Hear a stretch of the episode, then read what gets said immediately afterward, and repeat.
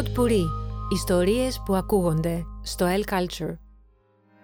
Εγκλήματα στο βυθό, ο τίτλος του σημερινού μας podcast και συντροφιά με μία από τις πλέον αγαπημένες συγγραφικές μορφές του εγκλήματος, την Ευτυχία Γιαννάκη. Θα μιλήσουμε για ναυάγια, εγκλήματα, φόνους και πάνω απ' όλα για εξαιρετικούς χαρακτήρες που συχνά και η ίδια η ευτυχία ε, πλάθη. Είμαι η Πέπη Νικολοπούλου και ακούτε ένα ακόμα επεισόδιο της σειράς podcast ε, Book O'Clock με προτάσεις βιβλίων που εύκολα μπορείτε να αναζητήσετε και στο public.gr. Ευτυχία, καλώς μας ήρθες. Καλώ σας βρήκα. Ευχαριστώ πάρα, πάρα πολύ για την πρόσκληση. Χαίρομαι πάρα πολύ. Μας έχεις έρθει με τον αέρα των κυκλάδων. Τα συζητήσαμε, τα είπαμε και γι' αυτό διόλου τυχαίο και το, ο τίτλος που έβαλα αυτή τη φορά Εγκλήματα στο βυθό. Είσαι και άνθρωπος των ναυαγίων. ε, διόλου τυχαία. Ε, να ξεκινήσουμε. Η, η λαχτάρα τα τελευταία χρόνια του ελληνικού κοινού για τη λογοτεχνία του μυστηρίου, του suspense ε, έβρισκε σαν τείχο να ορθώνεται την έλλειψη των μεταφράσεων σύγχρονων έργων τα τελευταία χρόνια τουλάχιστον στην Ελλάδα. Ε, ωστόσο η εκδοτική παραγωγή έχει αρχίσει να υπερκαλύπτει, θα μπορούσε να πει κανείς, την ξένη πλέον παραγωγή. Και ο όρος εδώ αστυνομικό ε, εμπεριέχει πολλά, θα έλεγε κανείς ήδη, από το νουάρ, το, με το οποίο συχνά αναφερόμαστε στη σκοτεινή ατμόσφαιρα που αναδείχθηκε ως ε, κινηματογραφική μεταφορά τη δεκαετία του 40 ε, και του 50, στο μεταγενέστερο μετά είδος του νεοπολάρ με σημαντικούς εκπροσώπους στο γαλλικό αστυνομικό μυθιστόρημα, ε, τη δεκαετία του 70 όλα αυτά, ή αργότερα με crime fiction και με ένα τυπικό who done it χαρακτήρα, το σκανδιναβικό ή μεσογειακό. Η Ελλάδα ωστόσο μπορεί πλέον να υπερηφανεύεται ε, ότι διαθέτει πλέον ένα στήρευτο πλούτο μεταφρασμένης αστυνομικής βιβλιογραφίας. Ευτυχία, εσύ ποιο λογοτεχνικό είδος πιστεύεις ότι εκφράζεις; Είναι ένας τίτλος που σε ικανοποιεί ή θα προτιμούσες να πέσουν λίγο οι ταμπέλες και να σταματήσουμε να μιλάμε για τον συγγραφέα των αστυνομικών μυθιστορημάτων. Αρχικά πιστεύω ότι όλο αυτό, οι ταμπέλες, τα είδη, τα υποείδη που πολύ ωραία ανέφερες, έτσι συνοπτικά, ε, είναι χρήσιμα για τους ακαδημαϊκούς, ενδεχομένως ε, για τα βιβλιοπολία προκειμένου να μπορούν να κατατάσσουν ίσως κατά κάποιο τρόπο τα βιβλία εμπορικά. Από εκεί και πέρα για εμάς τους δημιουργούς, αλλά θεωρώ τελικά και για τους αναγνώστες, ε, ό,τι ορίζεις το περιορίζεις. δηλαδή ε, η ταμπέλα δεν ξέρω κατά πόσο είναι χρήσιμη για την ουσία των έργων. Θέλω να πω ότι υπάρχουν καλά βιβλία, καλά λογοτεχνικά βιβλία σε όλα τα είδη και ίσως δεν έχει τόση σημασία και ειδικά τα τελευταία χρόνια θεωρώ ότι υπάρχουν πειραματισμοί ε, και αν θέλεις διαπλοκή των ειδών, δηλαδή αφομοιώνονται στοιχεία της αστυνομικής λογοτεχνίας και σε αυτό που λέμε παραδοσιακά ε, λογοτεχνία ή γενικό μυθιστόρημα και το αντίστροφο. Επομένως, θα έλεγα ότι εγώ προσωπικά, αν και θεωρώ ότι ναι, τα βιβλία μου στηρίζονται και στείνονται γύρω από μια υπόθεση έρευνας που αφορά συνήθως ένα έγκλημα, ε, πέραν τούτου όμως, ε, ναι μεν έχουν το γρίφο, έχουν τα στοιχεία του suspense, όλα αυτά που συνιστούν, αν θέλεις, ένα ενδιαφέρον ε, αστυνομικό μυθιστόρημα που κρατάει αμύωτο, ε, αμύωτη την προσοχή του αναγνώστη. Από εκεί και πέρα όμως αυτό είναι μόνο η πρόφαση, η αφορμή, προκειμένου να ξεκλειδώσω αυτό που εμένα με ενδιαφέρει περισσότερο και είναι το κοινωνικό σχόλιο και το καθρέφτισμα της εποχής και ιδιαίτερος βέβαια η καταβήθηση στον ανθρώπινο Εξού και αυτό που είπες πριν για το βυθό, τον σκοτεινό μας βυθό, τα ναυάγια, με μια τριλογία που έρχομαι, την τριλογία του βυθού, που έχει ως πρωταγωνιστή τον αστυνόμο Χάρη Κόκκινο, που με αφορμή τα εγκλήματα καθρεφτίζει τελικά την εποχή μας, στην Ελλάδα εδώ και τώρα, ε, με αφορμή ίσως τις Κυκλάδες, αλλά και την πρωτεύουσα Την πρωτεύουσα, ναι σωστά. Η... Και η ναυαγή του Αυγούστου, που είναι και το τελευταίο σου βιβλίο, ε, κυκλοφόρησε πριν από μερικές εβδομάδες. Τώρα μπορεί και κανένα μήνα παραπάνω, δύο μήνες πρέπει να είναι. Ε, από τις ε, εκδόσεις ε, Ήκαρος. Ναι, έχουμε τον Χάρη Κόκκινο, αυτόν τον πολύ αγαπητό και δυναμικό ε, χαρακτήρα, που έχει βάλει την σφραγίδα του, θα έλεγε κανείς, στο ελληνικό νουάρ. Ε, και εδώ πρέπει να κάνω μια εισαγωγή και να μιλήσω σε όσους δεν το γνωρίζουν το βιβλίο, με λίγα λόγια να πούμε τι συμβαίνει. Αυτό που συμβαίνει είναι ότι έχεις πλέξει ένα, ε, μια καταπληκτική ιστορία που με αφορμή ε, ένα έγκλημα έχουμε περιπλέκεις και την ενηγματική δολοφονία του Κώστα Ταχτσί που έγινε το 1988, το οποίο έμεινε και ένα έγκλημα ανεξιχνίαστο.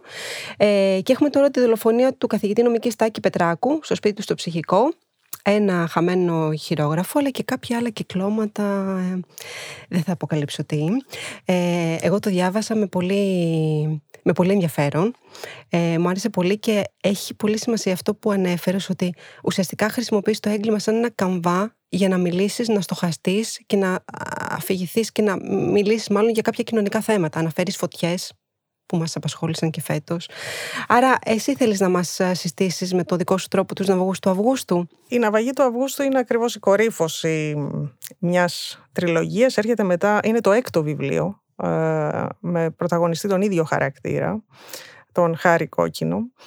Ε, έχουν κουβαλούν μέσα τους πολλά δικά μου βιώματα, ακριβώς για παράδειγμα αυτό που είπες με τις φωτιές πέρυσι τον Αύγουστο, γιατί το βιβλίο διαδραματίζεται στον Αύγουστο του 2021 και τόπος, αν θέλεις, του μυστηρίου, ένας από τους τόπους αυτού του μυστηρίου, είναι το Τατόι και μάλιστα τις ημέρες της μεγάλης πυρκαγιάς. Ε, εκεί έχουν σπίτι οι δικοί μου, είναι το πατρικό μου σπίτι. Είναι ένα δάσος το οποίο το γνώριζα πάρα πολύ καλά. Ε, έζησα πολύ έντονα ε, αυτή την ιστορία. Και όπως λένε, από τη φωτιά, στη φωτιά εύκολα μπαίνεις, αλλά πάρα πολύ δύσκολα βγαίνεις, ακόμη και όταν σβήσει. Ε, και, και αυτό γιατί οι συνέπειές της εξακολουθούν ε, και υπάρχουν και εμφανίζονται μπροστά σου για δεκαετίες. Το ίδιο συμβαίνει, ε, σκεφτόμουν πέρυσι τέτοιο καιρό και με το έγκλημα. Στα αστυνομικά μυθιστορήματα συνήθως εστιάζουμε στην έρευνα του ποιος το έκανε ε, και γιατί το έκανε. Προσπαθούμε δηλαδή να βρούμε τις αιτήσεις. Και από εκεί και πέρα, αφού δοθεί η λύση, ε, αφήνουμε τους χαρακτήρες να ταξιδεύουν μόνοι τους ε, στο διηναϊκές. Ε, εμένα με ενδιέφερε αυτό που μένει πίσω με αφορμή τη φωτιά, με την έννοια ότι και το έγκλημα είναι μια φωτιά για τις οικογένειες, για τους οικείους, θητών και θυμάτων, καταστρέφονται ζωές για δεκαετίες από εκεί και πέρα. Ε, οπότε υπάρχει αυτή η αναλογία, η αντιστοιχία ε, με μια πραγματική φωτιά, η φωτιά που αφήνει πίσω της και η καταστροφή που αφήνει πίσω του ε, ένα έγκλημα.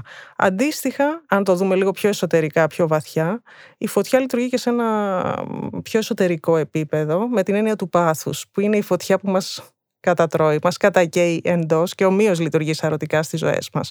Οπότε αυτό το τρίπτυχο ε, ήρθε και έφερε τη φωτιά ε, στο προσκήνιο, στο κέντρο ε, αυτού του βιβλίου για να μιλήσω στην ουσία όχι μόνο για την κοινωνία αλλά και για την μυστική, την κρυφή ζωή, αυτό που υπάρχει στο υπογειο των κτηρίων, στο υπόγειο της πόλης. οπότε ναι, η ναυαγή του Αυγούστου είναι ακριβώς μια περιήγηση σε ό,τι μας καίει. Αν σε ρωτούσε κάποιος τι είναι αυτά, ποια είναι αυτά τα στοιχεία που σε έλκουν και στο να συνεχίσεις να γράφεις βιβλία τα οποία εντάσσονται σε αυτό που λέμε αστυνομική λογοτεχνία; Ε, νομίζω ότι το έγκλημα είναι απλά η αφορμή. Το έγκλημα είναι μια ακραία κατάσταση και έχει πάντα ενδιαφέρον να σκύβει κανείς με τρυφερότητα ακόμη και σε αυτό που είναι ξένο, είναι ανίκιο. Δεν είναι τυχαίο ότι ξεσπάει μια ιστορία για ένα έγκλημα στην επικαιρότητα και όλοι στρεφόμαστε ε, σε αυτό και προσπαθούμε να κατανοήσουμε το γιατί. Το ίδιο κάνει ένα τέτοιο σύντομο ταξίδι, είναι και ένα αστυνομικό μυθιστόρημα. Ε, εστιάζει σε κάτι που είναι ακραίο, ρίχνει το μεγεθυντικό φακό εκεί, αλλά στην πραγματικότητα ο μεγεθυντικός φακός σε ομόκεντρους κύκλους απλώνει σε όλη την κοινωνία, σε όλους εμάς, ε, προσπαθώντας να φωτίσει όχι μόνο τις αιτίες, αλλά τις ιδιαίτερες συνθήκες, τους τόπους, ε, το γιατί, το πώς, ε, όλα αυτά που μας απασχολούν, επιχειρώντας κατά κάποιο τρόπο να τακτοποιήσουμε το χάος μέσα μας. Ζούμε σε εποχή μεγάλης πολυπλοκότητας, ασάφειας, αστάθειας, ε, που μοιάζει πολύ συχνά με δυστοπία. Και το αστυνομικό μυθιστόρημα έρχεται πολύ συχνά να μας καθησυχάσει και να μας πει ότι εντάξει, μπορεί να συμβαίνουν όλα αυτά, αλλά θα επιτευχθεί κάποιο είδους τάξη, θα επανέλθει η λογική, θα σου δώσω να καταλάβεις τις αιτίες, θα σε βοηθήσω να σκύψεις και να διαχειριστείς τον πιο μοιχείο φόβο σου που είναι ο φόβος ε, του θανάτου. Αυτή η θεματολογία λοιπόν του αστυνομικού μεθυστορήματος με ενδιαφέρει πάρα πολύ όπως και τα στοιχεία της δομής της πλοκής, η μαθηματική λογική, αν θέλεις, πίσω από αυτό. Από εκεί και πέρα όμως αυτά είναι, όπως σου είπα, μόνο ε, η αφορμή. Για μένα η καλή λογοτεχνία, που τέτοια θέλω να φιλοδοξω ότι υπηρετώ και θα υπηρετώ στο μέλλον, έχει να κάνει με το να φωτίσει τον ανθρώπινο ψυχισμό που εκεί σπάς πλέον την κατασκευή, σπάς πλέον οποιαδήποτε δομή ή οτιδήποτε άλλο μπορεί να σε αφορά τεχνικά ε, ως προς το είδος, απελευθερώνεσαι και μιλάς για αυτό που είναι η ουσία. Και ποια είναι η ουσία πάντα στη λογοτεχνία σε ένα λογοτεχνικό έργο; Το πώς θα σε αγγίξει αυτό, πώς θα μιλήσει το συνέστημά σου, πώς θα φωτίσει τον ίδιο στον εαυτό, τον εαυτό ε, του αναγνώστη. Είναι ένας διάβλος δηλαδή που μας οδηγεί σε ένα μονοπάτι, χέρι-χέρι αναγνώστη και συγγραφέα, όπου ανακαλύπτουμε ε, τον εαυτό μας, πειραματιζόμαστε με τη λογική, με το συνέστημα, με τους φόβους μας, με τις ανησυχίες μας και τελικά κατανοούμε ε, αυτό που ενδεχομένως ήταν πριν ακατανοητο Σωστά. Και πάντα σε αυτές τις περιπτώσεις ε, χρειαζόμαστε έναν ήρωα που θα νιώσουμε ότι θα ταυτιστούμε, που θα νιώσουμε ότι θα συμπαθήσουμε, θα τον αγαπήσουμε. Ε, και στη δική σου περίπτωση ο ήρωας σου είναι τέτοιος, είναι ένας δυναμικός χαρακτήρας που έχει τα, κουβαλάει τα, τη βαλίτσα του, την, τα έχει τα βαρύδιά του όπως όλοι μας, αλλά παρόλα αυτά ε, έχει, έχει τη διάθεση να, και να κατανοήσει και να αντιληφθεί και να πάει μπροστά τον εαυτό του και τη ζωή του. Και επειδή πέρα από το, τους ναυαγούς θέλω να προτείνουμε και ορισμένα ωραία βιβλία για ανάγνωση για τους, στους ακροατές μας σε αυτό το είδος, μία ακόμα πολύ συμπαθητική ηρωίδα είναι στο, μπορεί να συναντήσει κανείς το βιβλίο «Η Καμαριέρα» από τις εκδόσεις Μετέχμιο, ε, ένα βιβλίο της Νίτα Πρόουζ σε μετάφραση Βούλας Αυγουστίνου. Η ηρωίδα μας είναι η 25χρονη Μόλι Γκρέι που εργάζεται ως υπηρέτρια στο πεντάστερο ξενοδοχείο Regency Grand. Μια εργασία που η ίδια, όπως μας δηλώνει στην πρωτοπρόσωπη αφήγηση του βιβλίου της, ε, την απελευθερώνει και την κάνει να νιώθει πολύ ζωντανή. Γιατί όπως ε, της έλεγε και η γιαγιά της, ε, αν αγαπάς τη δουλειά σου, δεν θα δουλέψεις ούτε μία μέρα. Ε, μία συνηθισμένη λοιπόν Δευτέρα, η Μόλι ανακαλύπτει σε μία σουίτα του τετάρτου ορόφου τον μεγιστάνα Charles Black, νεκρό, στο κρεβάτι του και σύντομα μια σειρά από ανακρίσεις θα ξεκινήσει για τη διερεύνηση αυτού του θανάτου. Πέθανε από φυσικά αίτια, ήταν θύμα εγκληματικής ενέργειας. Η Μόλι όμως που έχει συμπαθήσει τη δεύτερη σύζυγο του Μπλακ, τη Τζιζέλ, αποκρύπτει στοιχεία κατά την κατάθεσή της για να την προστατέψει και τότε μια σειρά λανθασμένων κινήσεων θα οδηγήσουν τη Μόλι ως νούμερο ένα ύποπτη για το φόνο του Μπλακ. Εδώ έχουμε μια πολύ έτσι υπέροχη και αξιαγάπητη ηρωίδα που μπλέκεται σε ένα έγκλημα που μας θυμίζει πάρα πολύ τα βιβλία της Αγκάθα Κρίστη. Εσύ έχεις, πώς το έχεις διαβάσει αυτό ευτυχία το βιβλίο; Δεν το έχω Ε, είναι βέβαια στα προσεχώ, γιατί γενικά προσπαθώ να παρακολουθώ ε, την εκδοτική παραγωγή και όσα μεταφράζονται αλλά και ό,τι κυκλοφορεί στη χώρα μας. Ξέρεις υπάρχει μια λογική που θέλει ακριβώς ε, το αστυνομικό μυθιστόρημα να απλώνει σε πάρα πολλά πράγματα.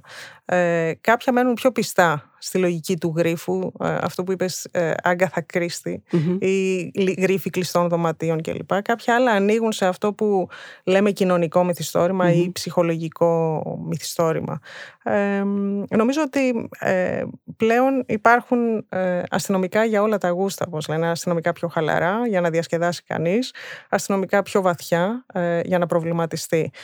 σημασία έχει νομίζω σε τι φάση βρίσκεται ο κάθε αναγνώστης προκειμένου να επιλέξει αυτό που του ταιριάζει καλύτερα. Πολύ σωστό. Γι' αυτό και εμείς τα αναλύουμε εδώ πέρα και ο καθένας ακούει, διαβάζει, πηγαίνει στα βιβλιοπολία, ρωτάει, ρωτάει φίλους. Ε, ε, εγώ πάντως τα καλοκαίρια μου διαβάζω αποκλειστικά αστυνομική λογοτεχνία, για να είμαι ειλικρινής. Ε, και γι' αυτό και είναι ένα θέμα που το αγαπώ πάρα πολύ. Ε, και έρχομαι στη δεύτερη πρόταση, που δεν ξέρω και αυτό αν το έχεις διαβάσει. Εγώ πάντως είναι τα δύο βιβλία πρώτα που έχω αρχίσει και ξεφυλίζω αυτές τις μέρες. Δηλαδή, ξεκινάω τις πρώτες 10, πάω στις άλλες 10, λίγο μπερδεμένα τα κάνω. Αλλά Μ' αρέσει έτσι. Ε, αυτό το βιβλίο λοιπόν έρχεται από τις ε, εκδόσεις Ίκαρος ε, με τίτλο «Σκοτώνω όποιον θέλω». Πρόκειται για το τελευταίο βιβλίο λοιπόν του Φάμπιο Στάση που κυκλοφόρησε πρόσφατα από τις εκδόσεις Ίκαρος σε μετάφραση της Δήμητρας Δότσι. Ε, είναι, εδώ έχουμε ήρωα τον Βίντσε Κόρσο. Είναι ένας άνεργος φιλόλογος που γίνεται γνωστός γιατί προτείνει κατάλληλα βιβλία σε ανθρώπους που περνούν δοκιμασίες και έτσι τους βοηθά να τις αντιμετωπίσουν.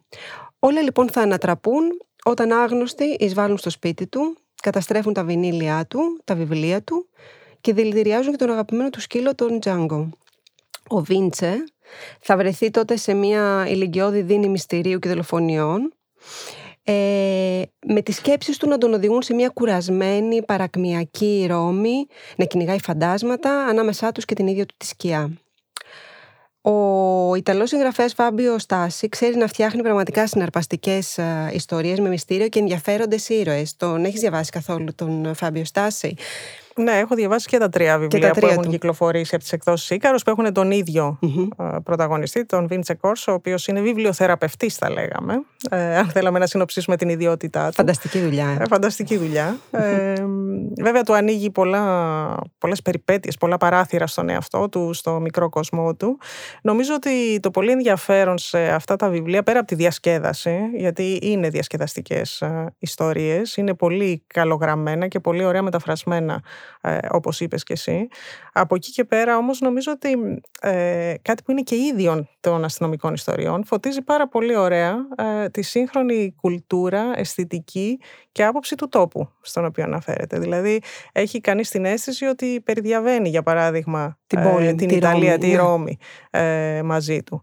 και νομίζω ότι είναι ένας από τους λόγους που διαβάζουμε αστυνομικά μυθιστορήματα, ο τρόπος με τον οποίο φωτίζουν συγκεκριμένες κοινωνίες σε συγκεκριμένες εποχές. Εσύ με τους ναυαγούς σου προσπάθησες να συνδεθείς με έναν τόπο πέρα από το Τατόι. Γενικά έχεις ε, μια πολύ μεγάλη σύνδεση με το νερό. Με το νερό, με τις κυκλαδες με την έννοια του κύκλου, με την έννοια της κάθαρσης, με την έννοια του ανθρώπινου μέτρου στο οποίο μας επαναφέρουν οι κυκλάδες. Ε, θα έλεγα ότι οι δικές μου ιστορίες ε, θα ήταν πολύ διαφορετικές αν δεν γραφόντουσαν για το εδώ και το τώρα της ε, σύγχρονης ελληνικής πραγματικότητας. Ανήκω στους ανθρώπους που πιστεύουν ότι το τοπικό ε, όταν αγγίξει την ουσία αυτού που μας αφορά και μας ενδιαφέρει, ε, γίνεται Οπότε οι ιστορίες μου φωτίζουν αυτή τη γωνιά της Μεσογείου ε, που επικρατεί το χάος, η μικρή ή μεγάλη παραβατικότητα, τις ιδιαίτερες συνθήκες της ζωής μας, θεωρώντας βεβαίως ότι αυτό το κομμάτι του πλανήτη μπορεί να είναι μια ψηφίδα σε κάτι άλλο πολύ μεγαλύτερο που είναι ο πλανήτης μας, αλλά μια ουσιαστική ψηφίδα. Και μπορεί να αγγίξει αυτή η ιστορία εξίσου έναν αναγνώστη στην Ελλάδα, στον οποίο πρέπει να είσαι πιστικός, γιατί ξέρεις πολύ εύκολα διαβάζουμε τις ιστορίες του αιματοβαμένου βορρά, χωρίς να γνωρίζουμε ακριβώς τις κοινωνίες και ταξιδεύουμε στο χιόνι όπου στάζει το αιματάκι πάνω του. Σωστό. Ε, όμως το δύσκολο είναι να πείσει τους, ε, τον Έλληνα αναγνώστη. Το να το διαβάσει ο Γάλλος αναγνώστης σίγουρα θα το βρει ενδιαφέρον, γιατί είναι μια περιήγηση στην Ελλάδα του σήμερα και ίσως ασυνήθιστη και ίσως με έναν βαθύτερο τρόπο από αυτό που έχει συνηθίσει. Όμως το να πείσει τους αναγνώστες εδώ και τώρα ότι δίνεις πιστικές αστυνομικές ε, ιστορίες, πιστικές αναπαραστάσεις του τρόπου με τον οποίο ζουν, ένα δηλαδή σύγχρονο κοινωνικό μυθιστόρημα που μιλάει για τα τρέχοντα κοινωνικά ζητήματα και αναμετριέται ευθέως μαζί τους, εκεί είναι η μεγάλη δυσκολία ε, και το κλειδί και η αναζήτηση των ισορροπιών σε αυτές τις ιστορίες. Ε, και θεωρώ ότι λογοτεχνικά πλέον η σύγχρονη ελληνική αστυνομική λογοτεχνία έχει κάποιους εκφραστές, όχι όλους, γιατί υπάρχει και όλο αυτό που είπαμε πριν, οι απλά διασκεδαστικές ιστορίες, αλλά έχει σιγά σιγά κάποιους εκφραστές, νεότερους ανθρώπους, οι οποίοι ανοίγουν το δρόμο ε, σε αυτή την κατεύθυνση. Και θεωρώ ότι αυτή είναι και η ουσία ε, του πράγματος ή θα είναι η ουσία του πράγματος στο μέλλον. Γιατί ο κύκλος ζωής των βιβλίων είναι κάτι πολύ μακρύ. Και αυτό που γίνεται σήμερα θα το κατανοήσουμε ενδεχομένως μετά από 10, 20 ή 30 χρόνια. Ε, άρα τελικά εμείς οι Έλληνες αγαπάμε πιστεύεις σε αυτό το, το, το είδος γιατί πραγματικά πέρα από το ότι είναι διασκεδαστικό ίσως μας ταξιδεύει ή μας δίνει μια, ένα βήμα για να κατανοήσουμε την ανθρώπινη συμπεριφορά ή την επικαιρότητα που είναι αιματοβαμένη αυτή την περίοδο. Γιατί Νομίζω πραγματικά ότι είναι... οι Έλληνες αναγνώστες είναι επιφυλακτικοί ακόμη απέναντι στην ε, νεοελληνική λογοτεχνία συνολικά και στο ελληνικό αστυνομικό μυθιστόρημα. Mm-hmm. Δηλαδή θεωρούν ότι παίρνοντας μια μετάφραση από τη Σκανδιναβία, από τη Βρετανία, από την Αμερική, επειδή τα βιβλία έχουν φιλτραριστεί με συγκεκριμένους τρόπους και ενδεχομένως έχουν λάβει ένα από τα χιλιάδες βραβεία ή διακρίσεις που υπάρχουν, ειδικά για αυτόν τον σκοπό, mm-hmm. ε, νομίζουν ότι διαβάζουν κάτι το οποίο είναι πολύ ανώτερο ενδεχομένως από αυτό που παράγεται σε μια μικρή χώρα, σε μια μικρή γλώσσα όπως είναι η Ελλάδα. Ε, αυτό δεν ισχύει. Και εγώ λέω πάντοτε ε, ότι το υπονοούμενο, αυτό που υπάρχει, η κοινή πολιτισμική αναφορά, αυτό που υπάρχει ανάμεσα στις γραμμές, η συνάντηση ε, με την ίδια μας τη γλώσσα και το ρυθμό της, είναι κάτι που δεν μπορεί να υπάρξει σε κανένα μεταφρασμένο έργο και είναι στην ουσία η συνέχεια της δικιάς μας ε, κουλτούρας. Ε, τώρα γιατί κοιτάμε με λατρεία το ξένο; Και αποφεύγουμε το ελληνικό ε, καλλιτεχνικά ε, είναι μια μεγάλη κουβέντα. Όμως ε, θεωρώ ότι τα τελευταία χρόνια που τουλάχιστον εμείς οι δημιουργοί του αστυνομικού μυθιστορήματος δεχόμαστε, ε, αν θέλεις, μια εισρωή πληροφορίας, εισρωή ερεθισμάτων ε, σε πραγματικό χρόνο, γιατί μεταφράζονται πολύ γρήγορα, όπως είπες και εσύ πριν, όλα τα βιβλία, ε, μας καθιστά συνομιλητές με τους ομότεχνούς μας, είτε στη Μεσόγειο, είτε στη Σκανδιναβία, είτε στην Αμερική, σε πραγματικό χρόνο, πολύ γρήγορα και ανταλλάσσουμε, αν θέλεις, ε, λόγω ακριβώς αυτών των κοινών ερεθισμάτων, εμπειριών και αναφορών του δυτικού κόσμου, έργα τα οποία φωτίζουν ε, ως ιδιαίτερη ψηφίδα ένα παγκόσμιο ε, γιγνεσθε Ε, θεωρώ ότι πολλά έργα, αν είχαμε μια γλώσσα η οποία θα ε, μπορούσαμε να μεταφραστούμε πιο εύκολα ε, προς τα αγγλικά, ε, υπήρχε αν θέλεις στήριξη και οι μηχανισμοί για να γίνει αυτό, ε, νομίζω ότι τα βιβλία μας θα διαβαζόντουσαν πάρα πολύ, τουλάχιστον ε, από το ευρωπαϊκό κοινό. Αυτό δεν το γνωρίζω καθόλου, αλλά υπάρχει μεταφρασμένο αστυνομικό μυθιστόρημα ελληνικό σε ξενόγλωσσο. Αυτός που άνοιξε την πόρτα και την άνοιξε ναι. πολύ επιτυχημένα ήταν ο Πέτρος Ε, τα προηγούμενα χρόνια και λόγω των επαφών που είχε ο ίδιος προσωπικά, προσωπικά. Ε, με τη Γερμανία και με την Ελβετία που είναι ο εκδότης του. Από εκεί πέρα όμως δεν υπάρχει κάποια συστηματική προσπάθεια. Θα σου έλεγα μάλλον ότι περισσότερα εμπόδια δημιουργούνται από λογοτεχνικούς κύκλους, από υπουργεία, από κράτη, από, από, από, από, ε, παρά βοήθεια προς τους νέους ε, δημιουργούς. Έχουμε αγκυλώσεις και είμαστε έρμεα, ε, αν θέλεις, αυτών των αγκυλώσεων. Θεωρώ όμως ότι στο μέλλον, με τον ένα ή με τον άλλον τρόπο, τα έργα τα οποία αξίζει ε, να βρουν τη διαδρομή τους προς τα έξω, ε, θα τη βρουν ξεπερνώντας ε, αυτά τα εμπόδια και νομίζω ότι ο Πέτρος Μάρκαρης είναι ένα πολύ καλό Έχω και ένα ελληνικό ε, τίτλο που θέλω να, να προτείνουμε. Είναι, μάλλον είναι δύο οι τίτλοι. Το, το ένα είναι ένα... Νιώθω, νιώθω ότι δεν θα μπορούσε βασικά να λείπει από τις προτάσεις μας το όνομα του Ιωάννη Τσιριμόκου για τους λίγους ε, ή Γιάννη Μαρή για τους πολλούς. Και το βιβλίο του λοιπόν είναι, είναι ένα βιβλίο που επανεκδόθηκε ε, από τις εκδόσεις ε, Άγρα. Ο δολοφόνος φορούσε smoking. Ε, αυτό φαντάζομαι το έχεις διαβάσει ευτυχία. Ε, έτσι. ναι, ο Γιάννης Μαρίς ε, είναι ο πυρήνας αν θέλεις του σύγχρονου ελληνικού αστυνομικού μυθιστορήματος. είναι θεμελιωτής λοιπόν του αστυνομικού μυθιστορήματος και διάβασα στο διαδίκτυο ότι θεωρείται ο Ζόρς Σιμενών της Ελλάδας όπως τον αποκαλούν οι σύγχρονοί του. Ε, η... Αυτό το βιβλίο λοιπόν είναι μια σαγηνευτική ιστορία η οποία έχει φόντο την Αθήνα της δεκαετίας του 50. Ε, για τους ακροατές μας, τι συμβαίνει, μια βροφεχερή νύχτα, ο νεαρός οπερατέρ Μάνος Αγγελίδης, επιστρέφοντας με το τελευταίο τρένο από τον Πειραιά, θα δει από το παράθυρο σε ένα σκοτεινό δρόμο έναν άντρα που φοράει smoking να πετάει το πτώμα μιας γυναίκας από ένα αυτοκίνητο. Κανείς από τους συνεπιβάτες του μέσα στο τρένο δεν είδε αυτή την σκηνή. Αργότερα θα διηγηθεί αυτό το περιστατικό στην φίλη του, και όταν εκείνη την επόμενη μέρα θα ακούσει για το σάλο που έχει δημιουργηθεί από την ανακάλυψη ενός πτώματος, θα τον πείσει να πάει στην αστυνομία. Εκεί ενημερώνεται προς έκπληξή του ότι πρόκειται για αυτοκτονία. Ε, το θέμα του όμως αυτό θα γίνει αιμονή ε, και ενάντια σε όλες τις μαρτυρίες αλλά και με προσωπικό κίνδυνο αποφασίζει να διαλευκάνει μόνος του την υπόθεση. Ε, μου αρέσει όταν επανεκδίδονται παλιές ιστορίες και τις ξαναφέρνουν με έναν νέο τρόπο με, και με καινούριους μεταφραστέ, όχι μεταφραστές, με καινούρια επιμέλεια, α, ίσως διαφορετικά εξώφυλλα για να τα κάνουν και πιο ελκυστικά στον κόσμο, γιατί και ένα εξώφυλλο πλέον σήμερα ε, είναι αυτό που είναι η βιτρίνα ενός βιβλίου στην, ε, στα ράφια, ε, ώστε ο κόσμος να τα διαβάσει και τα νέα παιδιά, γιατί όχι οι έφηβοι και πιο νέοι άνθρωποι. Ε, και το δεύτερο, ο δεύτερος τίτλος που έχω επιλέξει από την ελληνική λογοτεχνία ε, σήμερα είναι το βιβλίο του Βαγγέλη Γιαννήση, το Incubus, από τις εκδόσεις Διόπτρα. Ε, στο Incubus ο, ο Βαγγέλης Γιαννήσης αναδεικνύει ένα ζηματικό ζήτημα που είναι πιο άλλο από την προσπάθεια που καταβάλουν τα θύματα να σταθούν στα πόδια τους μετά από μια σεξουαλική επίθεση ε, και να μπορέσουν να σταθούν στα πόδια τους και να συνεχίσουν την ζωή τους. Ε, ταυτόχρονα όμως φωτίζει και όλους εκείνους που στέκονται δίπλα στα θύματα, ε, τους στηρίζουν ε, και τους προτρέπουν να μιλήσουν Και αυτό είναι ένα πολύ σημαντικό θέμα, νομίζω, γιατί σε τέτοιες περιπτώσεις είναι σημαντικό να βρεθείς άνθρωπου που θα σε ενθαρρύνουν και θα σε υποστηρίξουν.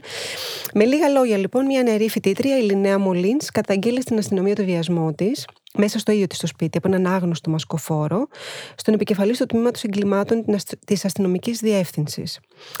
Οι προσεκτικές κινήσεις όμως του δράστη και ο χειρουργικός τρόπος με τον οποίο έφερε εις πέρα στην επίθεση μαρτυρούν προσχεδιασμό και εμπειρία από την πλευρά του θήτη.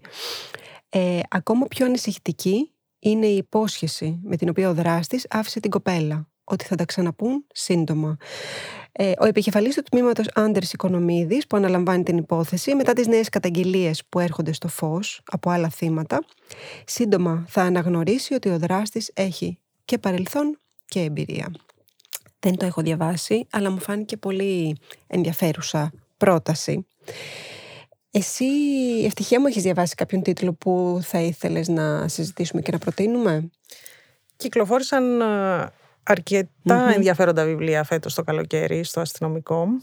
Ε, ξέρεις, εμένα μου αρέσει να παρακολουθώ ε, και θεωρώ ότι κάθε συγγραφέας με έναν τρόπο φτιάχνει ένα βιβλίο σε ολόκληρη τη ζωή του με την έννοια ότι προσπαθεί, πειραματίζεται, εξελίσσεται, ε, δουλεύει την τέχνη του ε, και τελικά όλο το σώμα του έργου του συνιστά ε, κάτι που μπορεί να μας είναι ενδιαφέρον ή να μην μας είναι ενδιαφέρον. Δεν είναι τυχαίο ότι ε, για συγγραφείς οι οποίοι, στους οποίους αναγνωρίζουμε, αγαπάμε και λοιπά, ε, σπανίως θα αναφερθούμε στον τίτλο του βιβλίου τους. Ε, συνήθως θα, θα πούμε διάβασες στον Γιάννη Μαρή, τον καινούριο Γιάννη Μαρή, διάβασες στον καινούριο ε, Ζωέλ Ντίκερ ενδεχομένως. Πολύ ε, ενδιαφέρουσα παρατήρηση αυτή ναι, η ευτυχία. Ναι. ναι. Ε, οπότε θεωρώ ότι οι συγγραφείς που αγαπάμε είναι, αν θέλεις φάρει κατά κάποιο τρόπο σε εμάς μέσα σε ένα τεράστιο πέλαγος που είναι η εκδοτική παραγωγή ε, όπου πάμε και ρίχνουμε άγκυρα ε, σε κάθε βιβλίο που, που βγάζουν.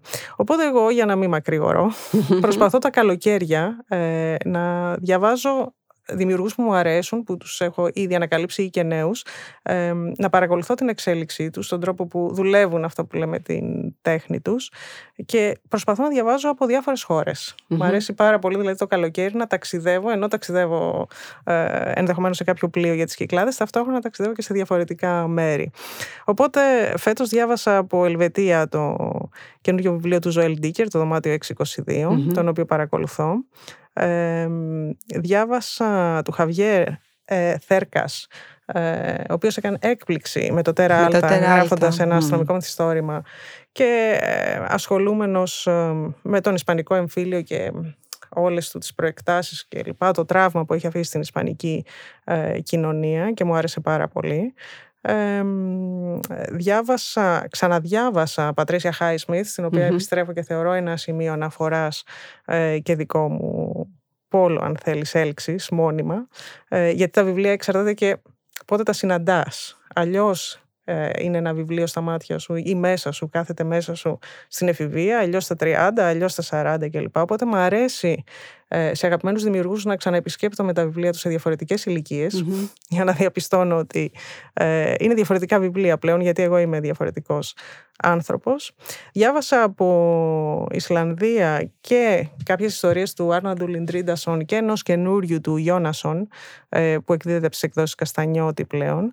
Με τους Ισλανδούς έχω κάποιο κόλλημα, μου αρεσουν πάρα πολύ. Είναι μικρή κοινωνία Ισλανδική με πολλά κοινά χαρακτηριστικά όσο και αν μας φαίνεται παράξενο με την ελληνική ελληνική κοινωνία, επειδή ακριβώς είναι μικρή και είναι ανάμεσα σε ένα δίπολο δυτικού κόσμου ε, και Ρωσίας και ένα πεδίο, αν θέλεις, ε, ε, συγκρούσεων, όπως εμείς είμαστε μεταξύ Ανατολής ε, και Δύσης.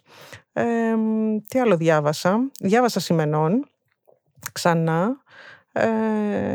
Ε, Αυτά μπορώ να θυμηθώ στη διάρκεια των διακοπών. Δεν διάβασες και λίγα. Όχι. Δηλαδή και, πέντε και βιβλία. Διάβασα, μου, μου αριθμίσει γύρω στα πέντε βιβλία. Ναι. Έλειπες ένα μήνα. Ναι, ναι, ναι. ε, είναι αυτός ο καταιγιστικός ρυθμός του αστυνομικού που πάντα σε τραβάει και απορροφά πολύ χρόνο από την ημέρα σου στις ε, διακοπές. Επίσης, ένα πολύ ωραίο βιβλίο που θα σου πρότεινα αν δεν το έχεις διαβάσει, ε, είναι το Όσα δεν σου είπα ποτέ, που κυκλοφορεί από τις εκδόσεις Μετέχμιο έχει ενδιαφέρον αυτό το βιβλίο γιατί αξιοποιεί στοιχεία του νουάρ ακριβώς χωρίς να είναι αστυνομικό ή νουάρ όμως έχει πολύ καλά εμπεδομένο το suspense που χτίζει η εξαφάνιση ενδεχομένως που εκ των υστέρων αποκαλύπτεται ότι είναι θάνατος μιας νεαρής κοπέλας και το πώς επηρεάζει αυτό την οικογένειά της. Λοιπόν, το Τέρα Άλτα που ανέφερες ε, είναι από τα βιβλία που έχω βάλει και εγώ στη λίστα μου. Ε, γιατί Ειδικά ο, ο Χαβιέρ Θέρκας και έρχεται αυτό να απαντήσει και σε όλα αυτά που λέμε και συζητάμε για τις α, ταμπέλες είναι ένας α, κατεξοχήν συγγραφέας αν μη τι άλλο όχι του αστυνομικού μυθιστορήματος ο οποίος έρχεται εδώ και μας παραδίνει θα έλεγε μια απίστευτη ιστορία ε, με λίγα λόγια για να, να κάνουμε μια σύνοψη. Η ζωή στην Αγκαντέζα είναι μια μικρή πόλη της Ισπανικής Τεράλτα αναστατώνεται ο Φρανθίσκο και η Ρόζα είναι ένα ζευγάρι ηλικιωμένων οι οποίοι βρίσκονται δολοφονημένοι και κατακρεουργημένοι. Ο αστυνομικός Μελτσόρ, αποσπασμένος στην περιοχή από τη Βαρκελόνη με ιδιαίτερα δύσκολα παιδικά και εφηβικά χρόνια, ε, φανατικός αναγνώστης λογοτεχνίας και λάτρης των αθλείων του Βίκτορ Ουγκό, θα αναλάβει την υπόθεση. Όταν η υπόθεση όμως θα μπει στο αρχείο, ο Μελτσόρ θα συνεχίσει κρυφά τις έρευνες, γεγονός που θα ανατρέψει τραγικά τη ζωή του η αφήγηση εναλλάσσεται σε δύο χρόνους. Στο μυθιστορηματικό παρόν της αστυνομικής έρευνας και την πολυτάραχη ζωή του Μελτσόρ μέχρι τη νύχτα της δολοφονίας. Και εδώ δηλαδή έχουμε να κάνουμε πάλι με, έναν, με μια ε, αφήγηση, θα έλεγε κανείς, και με μια δομή που η ζωή του ίδιου του ήρωα έχει πολύ σημαντικό λόγο μέσα στην ιστορία. Έχουμε δηλαδή πάλι ένα έγκλημα και σαν δορυφόρος έρχεται ο ήρωάς μας και η ζωή του να μας μιλήσει για κοινωνικά θέματα. Εδώ στην προκειμένη περίπτωση έχουμε τον εμφύλιο πόλεμο. Ε, ε, αν μπορώ να σε διακόψω ναι, ναι. αυτό. Ε, ανήκω στους συγγραφείς που πιστεύουν ότι ο χαρακτήρας είναι που γεννάει την πλοκή. Ο χαρακτήρας είναι που γεννάει τις ιστορίες. Και αυτό, αν θέλεις, είναι και ένα κομμάτι το οποίο έχει ταλανίσει για πολλά χρόνια την αστυνομική λογοτεχνία ε, το ότι σχεδιαζόντουσαν, αν θέλεις, από τους συγγραφείς οι πλοκές, οι λογικοί γρίφοι και από εκεί και πέρα εμφανιζόντουσαν οι χαρακτήρες να υπηρετήσουν αυτή την πλοκή. Με αποτέλεσμα οι χαρακτήρες να είναι, ναι μεν διασκεδαστικοί, αλλά κάπως αυτό που λέμε χάρτινοι, ναι. ε, απίστευτοι, ε, είτε επειδή ήταν υπερήρωες, είτε επειδή ήταν πανέξυπνοι, είτε επειδή έλυναν τα εγκλήματα ε, και έβλεπαν αυτό που δεν έβλεπε κανείς άλλος κλπ. Ε, αυτή η αισθητική υπήρχε και στον κινηματογράφο, σε ένα βαθμό ε, της ε, παραγωγής αυτού που λέμε crime fiction, ε, thriller ή οτιδήποτε. Ε, όμως ε, συνειδητοποιήσαμε, θεωρώ, τα τελευταία χρόνια και οι συγγραφείς του αστυνομικού, ότι είναι το βάθος του ίδιου του χαρακτήρα που γεννάει την ιστορία. Ε, για παράδειγμα, εγώ όταν γράφω, ε, αφήνω τον ίδιο το χαρακτήρα να με πάει στο μονοπάτι του. Βλέπω την ιστορία μέσα από τα μάτια του. Ε, δεν υπάρχει άλλος τρόπος να γράψω. Και πολύ συχνά μπορεί να έχω σχεδιάσει πράγματα να συμβούν, ε, συνθήκες, γεγονότα, κομβικά σημεία στην ιστορία, τα οποία έρχονται και ανατρέπονται από τον ίδιο το χαρακτήρα, είτε είναι ο πρωταγωνιστής, είτε είναι ένας δευτερεύον χαρακτήρας που μπορεί ενδεχομένως να αυτονομηθεί και στη διάρκεια της ε, περιπέτειας της συγγραφής ε, να μου πει ότι κοίταξε, εδώ είμαι εγώ και είμαι πολύ πιο ε, ισχυρός, έχω να σου πω πολύ πιο ενδιαφέρουσες ιστορίες από αυτό που εσύ είχες αρχικά σκεφτεί για εμένα. Αλήθεια. Πώς ξεκινάς, έρχεται μια ιστορία στο μυαλό σου με α, β, γ, δ, σαν ροή και αρχίζει μετά εκεί να, να βάζεις τα, τα δομικά της στοιχεία να τα προσθέτεις μέρα με τη μέρα, μήνα με το μήνα; Κοίταξε, έχω δουλέψει με, με διάφορες τεχνικές, με διάφορους τρόπους. πάντα βέβαια έχω, κάποια, έχω ένα κέντρο βάρους στην ιστορία, δηλαδή γιατί θέλω να μιλήσω αυτό που εγώ βαφτίζω πυρηνικές ιδέες. τι είναι αυτό που με απασχολεί, που με καίει, αυτό που δονείται μέσα μου αυτόν τον καιρό. ε, και το οποίο εγώ ενδεχομένως θέλω να λύσω, να γεννήσω ερωτήματα στον εαυτό μου, να δώσω κάποιες απαντήσεις και να πάω παρακάτω και αντίστοιχα να γεννήσω ερωτήματα, συναισθήματα, μια αναταραχή, ένα ανακάτεμα ε, και στον αναγνώστη που είναι βεβαίως το δικό μου ε, διακύβευμα μέσα στην ιστορία. Οπότε έχοντας θέσει αυτά το κέντρο βάρους, αν θέλεις, τα, τα θεμέλια της ιστορίας. Από εκεί και πέρα ε, ασχολούμαι πάρα πολύ με το χαρακτήρα, με το βάθος του. Αυτό που σου είπα πριν, θεωρώ ότι ο χαρακτήρας θα φωτίσει ε, την ιστορία και θα μου δώσει, θα μου γεννήσει την πλοκή της δράσης ε, που θα δομήσουν τελικά την ιστορία. Ε, και αφήνομαι σε αυτή την περιπέτεια έχοντας συνήθω έναν χαλαρό σχεδιασμό. Ε, και αυτός ο χαλαρός σχεδιασμό στην αρχή. Αυτός ο χαλαρός σχεδιασμός στην αρχή έχει να κάνει με το να βρω ε, τα πατήματά μου όχι μόνο όσον αφορά τους χαρακτήρες, τις πυρηνικές ιδέες, όλο αυτό που σου είπα πριν, αλλά να βρω και τον ίδιο το λόγο Ξέρεις, ο λόγος είναι ένα μεγάλο τραγούδι. Ε, ο ρυθμός, το υπονοούμενο, η ισορροπία βάρους και ελαφρότητας από ιστορία σε ιστορία αλλάζει και είναι ένα κομμάτι ε, του δικού μου πειραματισμού. Διαφορετικά θα νιώσεις αν διαβάσεις το πρώτο αστυνομικό μου βιβλίο, το πισωκάθισμα, παρόλο που έχουν γραφτεί πολύ κοντά χρονικά τα βιβλία, διαφορετικά θα νιώσεις αν διαβάσεις το τελευταίο. Ο λόγος που θα το νιώσεις διαφορετικό δεν είναι ότι είναι ε, μόνο διαφορετικές ιστορίες, άλλο έγκλημα ή άλλη εξυχνίαση, είναι γιατί ακριβώς έχω δουλέψει διαφορετικά τον λογο τον ρυθμό του από ιστορία σε ιστορία. Οπότε με ενδιαφέρει πάρα πολύ αυτός ο πειραματισμός και μέχρι αυτό να αποκτήσει μια συγκεκριμένη ενότητα, η πρώτη σελίδα του βιβλίου, που θα είναι το ισχυρό πάτημα από το οποίο θα πυροδοτηθεί όλο το υπόλοιπο, εκεί πειραματίζομαι με διαρκείς επανέγγραφες που μπορεί, τι να σου πω, η πρώτη παράγραφος κάθε βιβλίου μου ε, να έχει γραφτεί 200 φορές. 300 φορές. Όταν θα πάω στη δεύτερη θα την ξαναγράψω την πρώτη, στην τρίτη και ούτω καθεξής. Και αυτό με τα κεφάλαια. Και τώρα ταιριάζει τέλεια ο τίτλος του τελευταίου βιβλίου που θέλουμε να προτείνουμε που είναι Mad Dogs. Mad Dogs λοιπόν του James Grady από τις εκδόσεις Πόλης. Μετάφραση Άλκης Τιτριμπέρι. Λοιπόν ο James Grady, δεν ξέρω αν το γνωρίζεις, είναι γνωστός από το έργο του «Οι έξι μέρες του Κόντορα».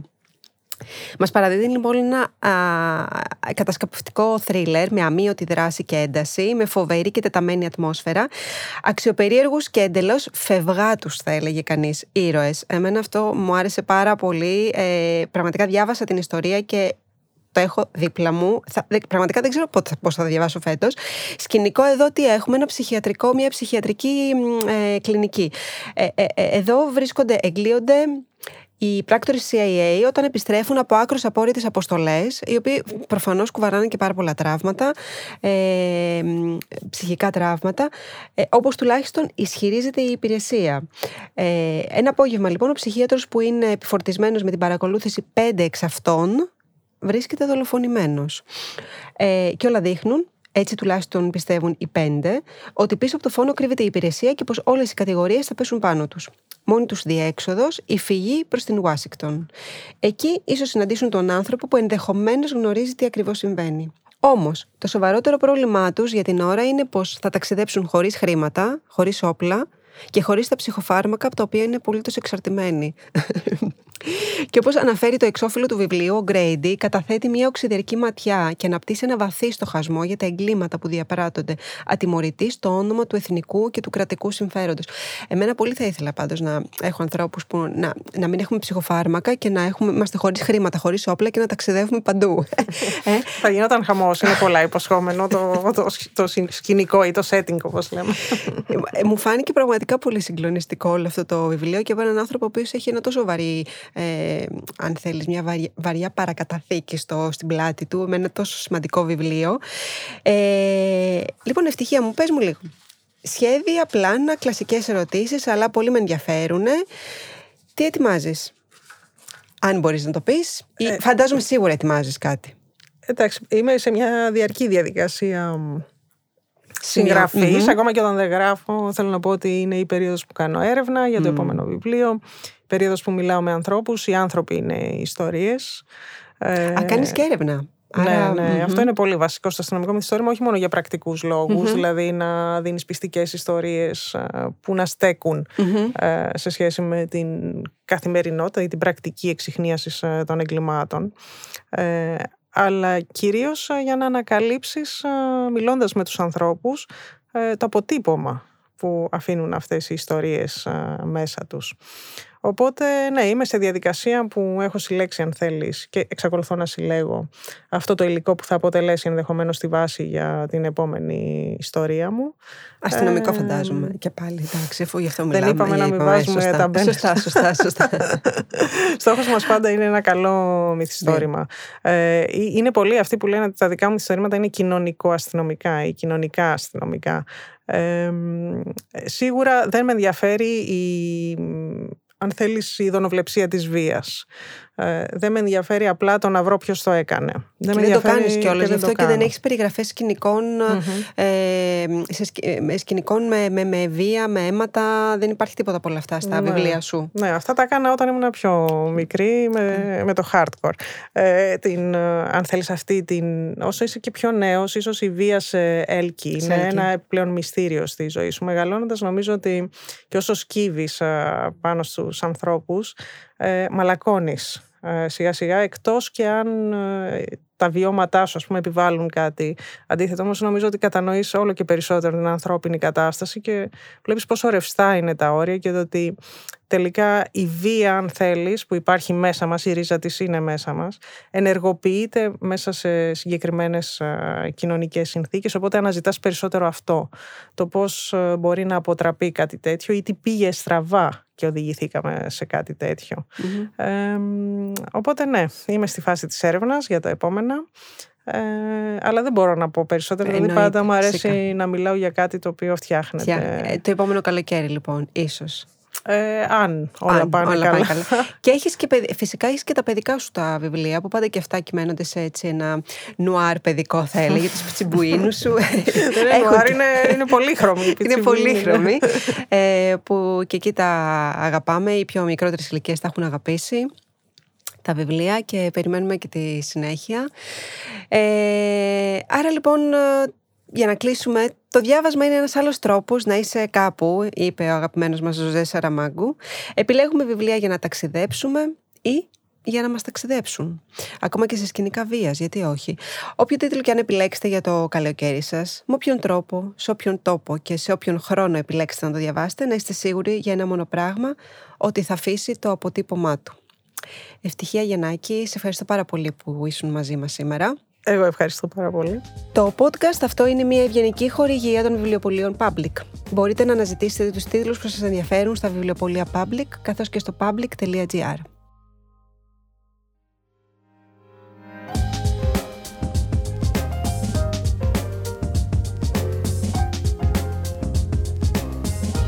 Pod Puri. Ιστορίες που ακούγονται στο L Culture.